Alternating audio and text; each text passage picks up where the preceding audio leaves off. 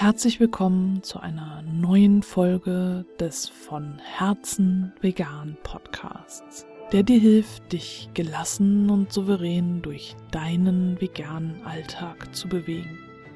Ich bin Stefanie und weil im von Herzen vegan Clan das Thema Wystopie jetzt wieder aufgetaucht ist und mir das jetzt von verschiedenen Seiten auch wieder so über den Weg gelaufen ist und an mich herangetragen wurde, habe ich gedacht, ich mache noch eine zweite Folge zur Wystopie.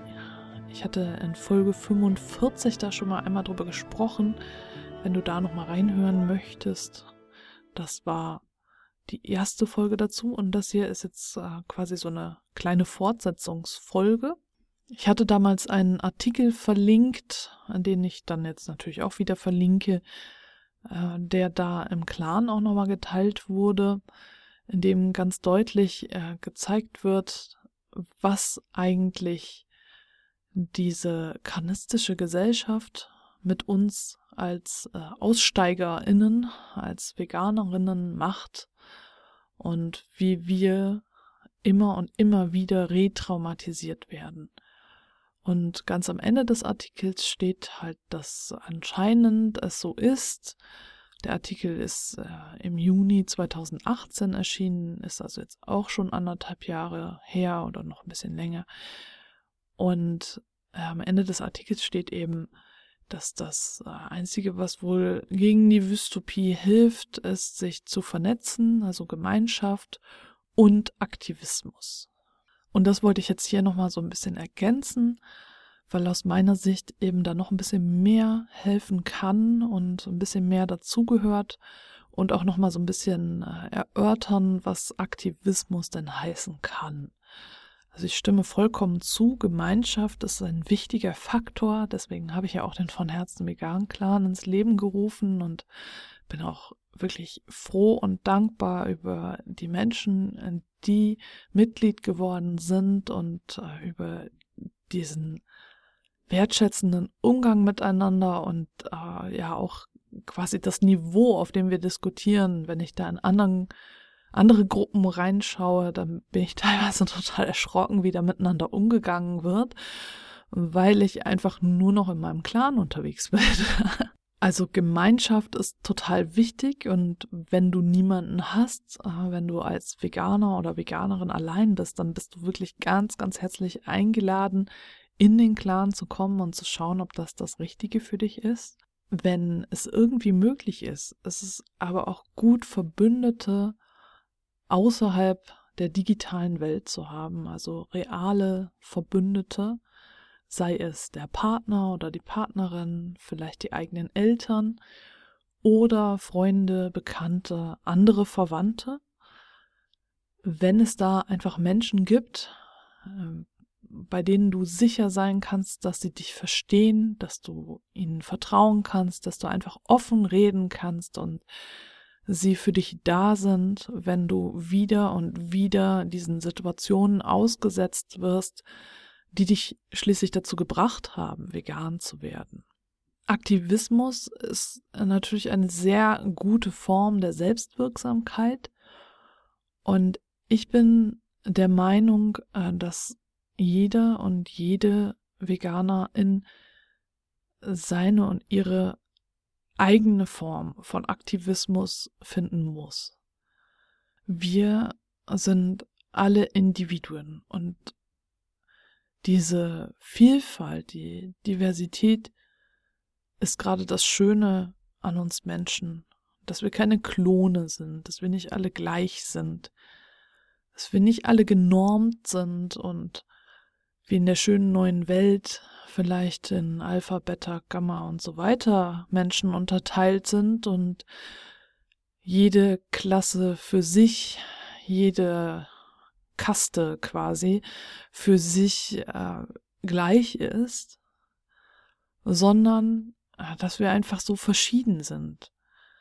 Und da gehört es einfach dazu, dass es Menschen gibt, die gerne nach draußen gehen, die wild und frei sind sozusagen. Also die, denen es Spaß macht, auf die Straße zu gehen, im Kuhkostüm Menschen anzusprechen und äh, einfach mittendrin zu sein. Das sind meist ja die Menschen, die von der Gesellschaft gefördert werden. Aber es gibt eben auch noch ganz viele Schattierungen bis hin äh, zu den Menschen, die mit sowas gar nichts anfangen können, die vielleicht auch Angst davor haben und die eher stiller sind und äh, vielleicht auch eher sich irgendwie digital unterhalten oder eben per Textnachrichten und gar nicht so gerne telefonieren und äh, gar nicht so gerne einfach auf andere Menschen zugehen und sie spontan ansprechen und im Mittelpunkt stehen und die vielleicht auch Probleme haben mit Geräuschen und äh, einfach vielen Menschen und überfordert sind. Das gibt es ja alles auch. Es gibt alles zwischen diesen Polen dazwischen und bestimmt auch noch ganz viele andere Charaktereigenschaften, Möglichkeiten zu sein, einfach ein Mensch zu sein, äh, die ich vielleicht noch gar nicht erfasst habe. Und wenn du halt eher zur stilleren, introvertierteren Seite tendierst, dann sind diese ganzen Straßenaktivismus Aktivitäten einfach nichts für dich oder sie brennen dich halt ganz stark, ganz schnell aus. Und äh, dann bleibst du mit leeren Händen zurück und fühlst dich nicht wirksam.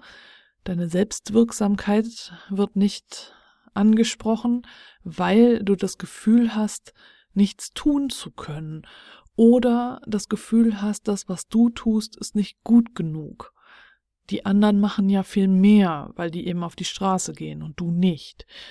Und äh, bist dann nochmal in so einer Extraspirale, wo du dich richtig fertig machst, weil du denkst, okay, ich müsste eigentlich, aber ich kann es nicht. Und dann versuchst du es vielleicht und äh, brennst eben sehr stark aus und bist dann erstmal für Wochen nicht mehr ansprechbar, weil du zwei Tage Straßenaktivismus gemacht hast oder vielleicht auch nur einen, weil dich das so stark mitgenommen hat. Und da ist es eben wichtig, sich zweierlei zu überlegen.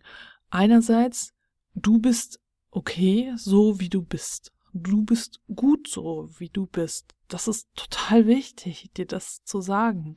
Es gibt nicht nur diesen einen Typ Menschen, diese eloquenten, extrovertierten, schlanken Normmenschen, ja, also Fitness und so weiter. Also es spricht nichts dagegen, dass es diese Menschen gibt. Aber es gibt halt nicht nur diesen einen Typ Menschen, sondern neben diesem einen Typ Mensch gibt es halt eine ganze Bandbreite an Menschen, die auch alle eine Daseinsberechtigung haben und die eben auch alle vegan leben können. Und das Zweite ist, dass es eben auch noch andere Formen von Aktivismus gibt, mit denen du dich selbstwirksam fühlen kannst und die auch wichtig sind, genauso wie der Straßenaktivismus. Sei es, dass du dich vielleicht in einer Partei politisch engagierst und da vielleicht eher im Hintergrund arbeitest, sei es, dass du vielleicht äh, bloggst oder einen Podcast machst, ja, sei es, dass du vielleicht einfach nur in deinem Bekanntenkreis offen darüber sprichst, wie es ist, vegan zu leben. Oder dich einfach nur als vegan outest und dann als äh, Anlaufstelle, als Quelle für vegane Inspiration einfach dienst, indem du möglichst entspannt und gelassen auf diese ganzen Fragen antwortest, die immer und immer wieder kommen. Und äh, wenn du einfach gar nicht die Möglichkeit hast, aktiv zu werden, weil es nicht deiner Situation gerade entspricht und du ja einfach nicht die Möglichkeit hast dazu, dann kannst du zum Beispiel Aktivistinnen per Steady oder Patreon oder auf irgendeinem anderen Wege finanziell unterstützen. Oder eben vegane Organisationen deiner Wahl, wo du denkst, wo dein Geld am besten genau das unterstützt, was du auch möchtest. Das ist auch ein Weg, um sich selbstwirksam zu fühlen, weil du dann einfach äh, die Menschen darin unterstützt, das zu tun, was du jetzt gerade nicht kannst oder vielleicht generell nicht kannst und du ihnen aber damit die Möglichkeit gibst, noch mehr zu tun und noch mehr zu erreichen.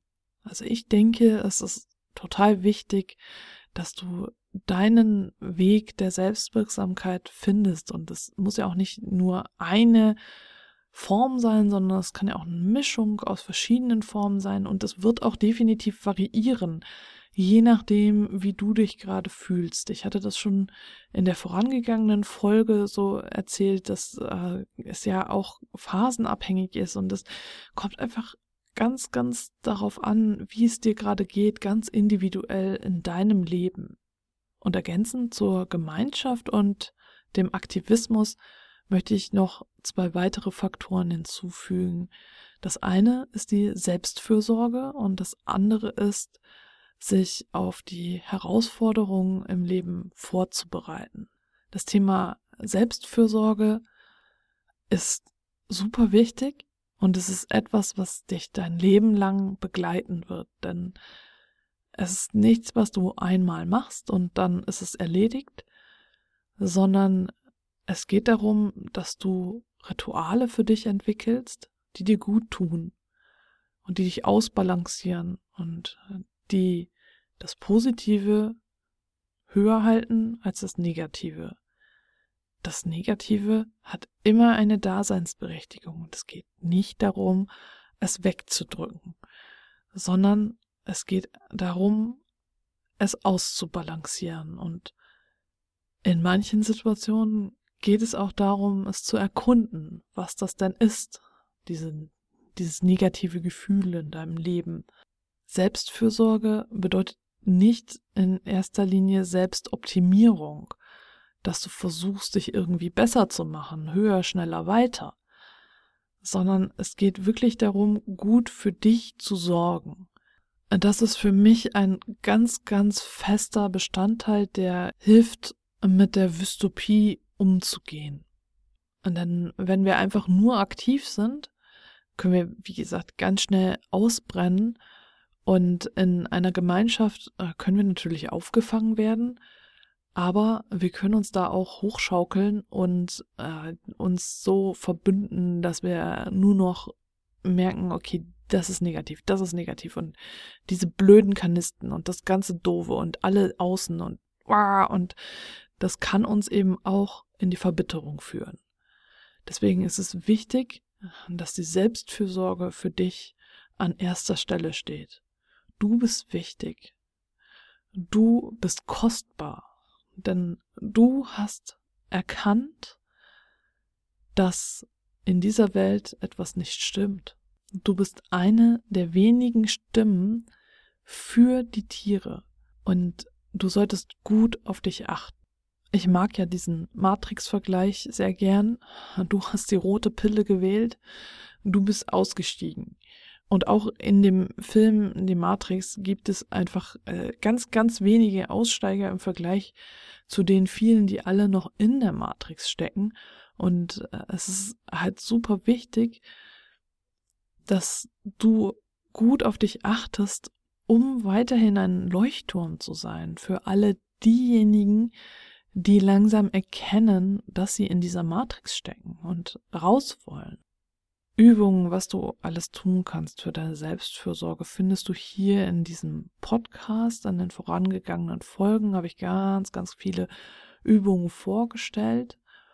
Und da geht es jetzt natürlich auch darum, dass du deine eigenen Übungen findest, das, was zu dir passt, was dich stützt, wie du gut für dich sorgst.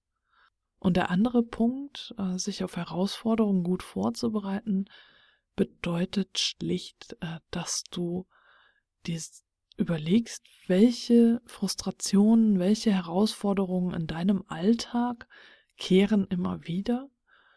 Wie kannst du damit so umgehen, dass du nicht ausbrennst, dass es dir dabei gut geht und du zu deinen Werten stehst? Wie könntest du darauf reagieren und dich da vorbereitest und das schon mal durchspielst, gern auf einem Blatt Papier und diese verschiedenen Situationen aufschreibst und auch dann im Alltag protokollierst einfach schlicht. Dir aufschreibst, diese Situation habe ich heute erlebt, so habe ich reagiert, war das gut, Habe ich mich gut gefühlt? Habe ich mich schlecht gefühlt? Was könnte ich anders machen beim nächsten Mal? Und so auch dann mit der Zeit rauszufinden, okay, das habe ich alles schon ausprobiert, das hat alles nicht funktioniert, das hat gut funktioniert, also nehme ich das in mein Standardrepertoire auf und kann dann beim nächsten Mal, wenn so eine Situation kommt, genauso reagieren, weil ich einfach weiß, dass das gut für mich funktioniert. Und das ist natürlich alles ein Prozess, alles eine Übungssache und es dauert seine Zeit. Es ist nichts, was du an einem Wochenende machst und dann bist du für dein Leben gewappnet, sondern es sind einfach Schritte, die du kontinuierlich in deinen Alltag integrierst. Das ist genauso wie ein Musikinstrument lernen oder eine Sportart lernen. Da wirst du auch nicht von heute auf morgen zur Meisterin oder zum Meister, sondern das bedeutet einfach regelmäßig zu üben. Und dann geht es irgendwann in Fleisch und Blut über und du kannst ganz automatisch reagieren und weißt, okay, in der Situation, da kann ich das sagen oder weggehen oder was auch immer und das tut mir dann gut.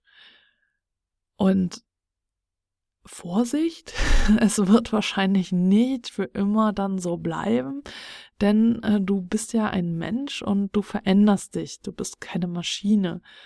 Und so wie du dich in deinem Leben veränderst und sich dein Körper verändert, du einfach älter wirst und in andere Phasen deines Lebens übergehst, kann es auch sein, dass du einfach auf andere Art dich schützen möchtest, äh, dass du auf andere Art reagieren möchtest, dass du vielleicht auch weiser geworden bist und weicher vielleicht auch und mitfühlender mit anderen Menschen reagieren und umgehen kannst.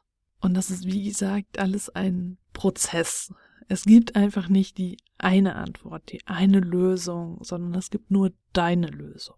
Das ist meine Ergänzung, wie du mit der Wystopie umgehen kannst. Für mich gehören zu Gemeinschaft und Aktivismus einfach diese Punkte Selbstfürsorge und dich auf Herausforderungen vorbereiten dazu. Wenn du da individuelle Unterstützung brauchst, bin ich gerne für dich da. Schau gerne mal auf meiner Seite vorbei. Da gibt es die Mentoring-Session, in der wir individuell ein Problem besprechen und du dann anhand dieser Vorgehensweise einfach ein Muster hast, das du auf andere Probleme anwenden kannst. Es gibt den gelassen veganen Masterplan, in dem so mein gesamtes Wissen drin steckt. Und es wird bald auch ein Buch zum Masterplan geben, ein haptisches, richtiges Buch, eine Art Survival Kit, das dich dann in deinem Alltag begleitet, in dass du deine Konstanten reinschreiben kannst, wie deine Werte, die Herausforderungen, die du so generell meistern musst und die Selbstfürsorgepunkte, die ich Power-Ups nenne und natürlich noch vieles mehr. Ein Büchlein, was dich in deinem Alltag unterstützen soll. Und das wird, wie gesagt, bald rauskommen, auf jeden Fall noch im ersten Halbjahr und ich halte dich da auf dem Laufenden. Ja, und dann freue ich mich, wenn du beim nächsten Mal wieder mit dabei bist.